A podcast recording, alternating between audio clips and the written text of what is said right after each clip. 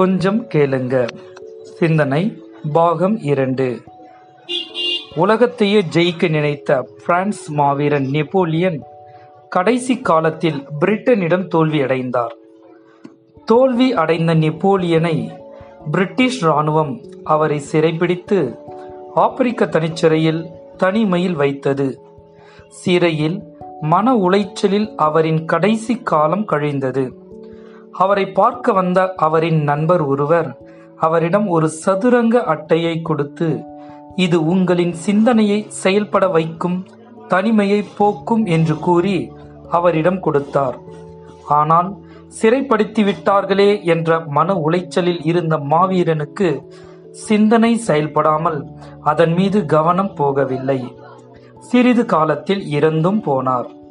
பிற்காலத்தில் பிரான்ஸ் அருங்காட்சியகம் மாவீரன் நெப்போலியனிடம் இருந்த சதுரங்க அட்டையை ஏலம் விட அதை ஆய்வு செய்தபோது அந்த அட்டையின் நடு பக்கத்தில் சிறிய அளவில் ஒரு குறிப்பு இருந்தது. அதில் அந்த சிறைச்சாலையில் இருந்து தப்பிப்பதற்கான வழியை அந்த குறிப்பு சொல்லி இருந்தது. ஆனால் அவரின் மன உளைச்சலும் பதட்டமும் அவரின் சிந்தனையை செயற்படாமல் ஆக்கி வைத்து அவரின் தப்பிக்கும் வழியை மூடி மறைத்தது.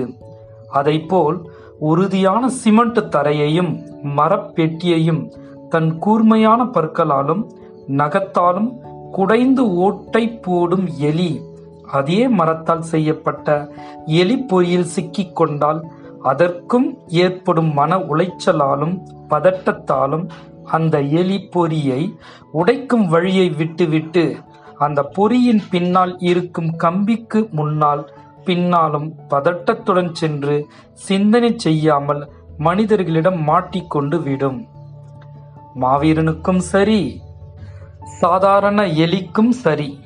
பதட்டமும் மன உளைச்சலும் அவர்களின் சிந்தனையை செயல்படாமல் வைத்து முன்னேற்றத்திற்கான வழியை அடைத்து விடுகிறது. மனுஷனோட பல பிரச்சனைக்கு காரணம் மன உளைச்சல்தான். மன நிம்மதியோடு வாழுங்கள். வாழ்க வளமுடன்.